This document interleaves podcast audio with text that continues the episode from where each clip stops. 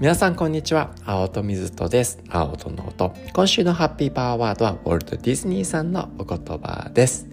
時と状況は瞬く間に変化します。ですから目標は常に未来に焦点を合わせ続けねばなりません。というわけでこうね目標を持つ、まあ、新年になるとね皆さんニューイヤーリゾリューションという新年の近いと今週とどうしようかなって考えたりね年末こう振り返ったりそして目標を立てるとあると思いますけどその際にどの観点から重要なポイント今週の月曜日ハッピーマンデーでご紹介させていただいておりますので気になる方はですね是非是非聞いてみてくださいというわけで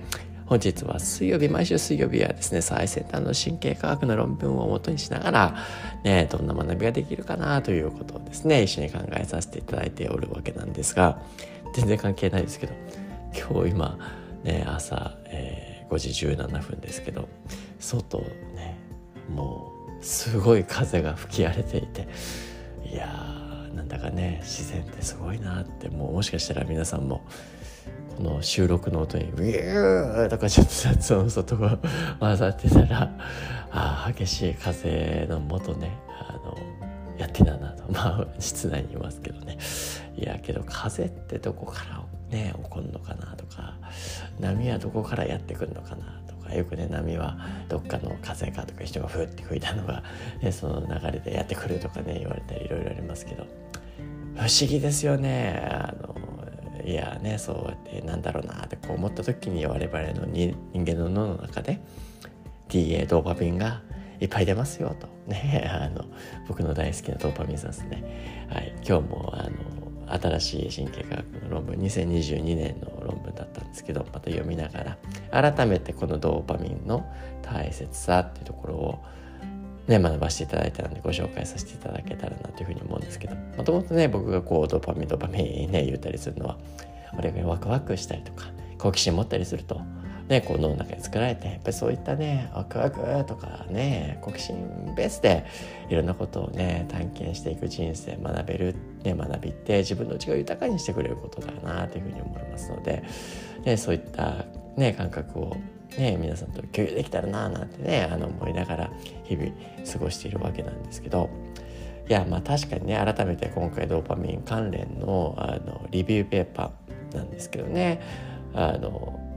もちろんドーパミンってどちらかっていうとこの脳のね真ん中ら辺の下側ら辺中脳と呼ばれるところにあって下から上にねこうドーパミンが吹き上げていくボトムアップ型のあの処理をする。けどそのボトムアップから反応したこのドーパミン酸はねいわゆる工事情報処理機能をね司ると言われる前頭前皮質っていうところとやり取りをしておりますよと。でその中でもとりわけ MPFC メディアルプリフロンタルコーテックス真ん中側にある前頭前皮質との関係性っていうところを、まあ、まとめたね論文をこう学ばせていただいていて。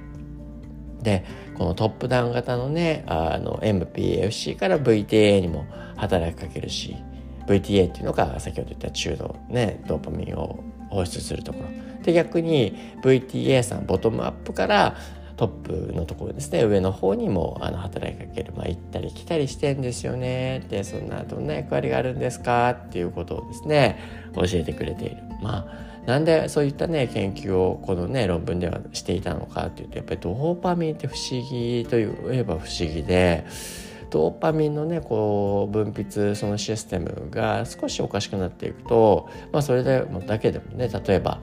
よく見るね、症状としては中毒症状みたいなドーパミンってねあの必ずしもいいことばかりでもなくて行き過ぎちゃうと中毒症状だしですねあんまりあの出出なければこう倦怠感やる気がなくなっちゃったりとか無気力になっちゃったりとかそういうこともあるだろうし。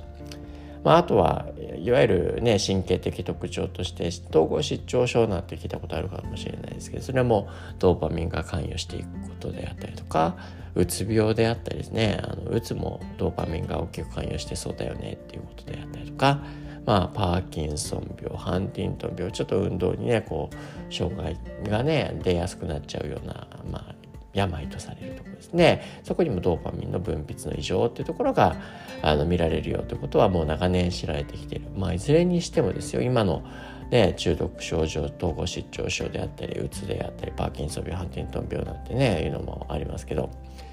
で我々の行動とか思考とか感情にねあのドカッとこう大きな影響を与えていくっていうのがやっぱりドーパミン酸だからでそこがうまく活用されないと我々の内側に不具合を生じさせちゃうよっていうことですよねちゃんとドーパミン性っていうのをね日々から日々こう健全に活用していくっていうことですよね。が我々の全体のねバランス生態バランスを整える上でもすごく重要になっていくのかなと、まあ、なんで普段からちゃんと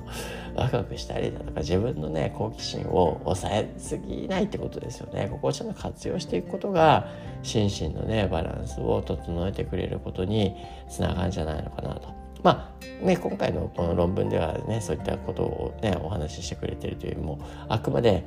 MPFC と VTS の関係ででまあ、ここも面白いですね。あのどういう情報に対してこうドーパミンがねドーパミンって一般的にね報酬系とかってね言われたりする一部として取り扱われるんですけどまあもうね報酬系だけで語ってるのはだいぶ古いっていうのはねもう近年ずっと言われていてもう報酬以外にもねドーパミンって反応しちゃいますよと。で例えばもう嫌いなもの嫌悪するものそういうものが現れるとドーパミンって出るんですよねなのであの必ずしもね報酬だけ言ってるわけじゃないただまあね、無理やり研究者たちも、まあ、報酬系ってずっと言ってきちゃってるから、あの、報酬系を講義に報酬と捉えて、あの、説明するっていう研究者も増えてきていますと。どういうことかというと、すなわち、嫌悪する、例えば嫌いな人が現れた、敵が、外敵が現れたみたいなね、時にドーパミンが出る。どういうことかと。ね、あの、その人に向かってこうね、あの、ドーパミンが出てるんじゃないんですよね。何かっていうと、そこから回避することっていうのは、その生物にとって生命にとって利がありますよね。それを報酬として、まあ、すなわち逃げるっていう方向に差し向ける。そこに重要な役割。まあ、ドーパミンってどういう役割があるのかと。我々のこう向かうべき方向ですよね。それを方向づけてくれるラシマのような役割を教えてくれているのが、このドーパミンで、まあ、嫌悪するような存在が現れたら、そこからね、出さなきゃいけない、回避しなきゃいけない、その方向性を仕向けるのが、このドーパミン、あ、こっちやでって、あ、あっち手をえでって、こうね、お知らせしてくれるっていう、まあ、それはある意味、報酬としてね、普遍的報酬、リワードユニバーサルなんていうふうにね、あの、論文の中でも説明されることがあったりするんですけど、まあ、そういったね、ああの役割として。でまあ他にもねこのね嫌悪する反応に対するドーパミンっていうのは長く続きづらいあ仕向けておしまいですから。ねあのこう集中し続けるとか長くねあのもう回避したりするおしまいですけど方向づけて終わっちゃう。まあただ我々ワクワクねこう好奇心持ってなんか望むっていうのはそこはねそこに対してこう高い集中力学習していくってことが、ね、重要になっていきますから、まあ、長く続きやすいよね。ってまあなんで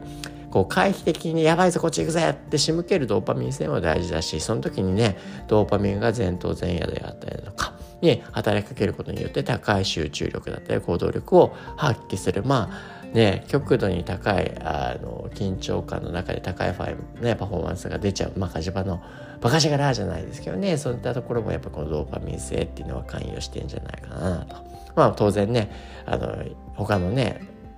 ノルアドレナリンと呼ばれるようなモチベーションも相まりながら高い状態になっていく。なんで、まあ、ね、あってちょっとやばいぞっていう時、まあ、それでね、やばいやばいやばいって言って、ストレスが過剰になっちゃって前頭前室が機能しなくなっちゃったら何もね、あの、ファンクショニング、いいパフォーマンスにつながらないですけど、極度なね、緊張感になっても、ある意味冷静な状態であってで心理的安全な状態であってこうねドーパミンが促されるとまあね我々の方向づけのドーパミン性と高いモチベーションのノルアドレナリンから高いパフォーマンスになり得るなと。まあいずれにせよですよ。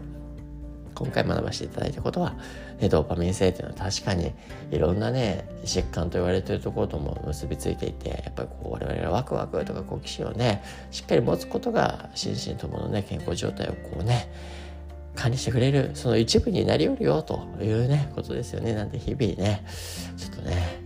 一人一人の皆さんのワクワクね好奇心ってみんな違うと思いますからそれを学んでてあげる。あこんなのやって何か意味あんのかな何の目的があるんだろうなんて止めちゃわないってことですね。我々のワクワク好奇心を大切にしたね時間っていうのもね意味がありそうだよ。ということを今日ねご紹介させていただきました。また明日。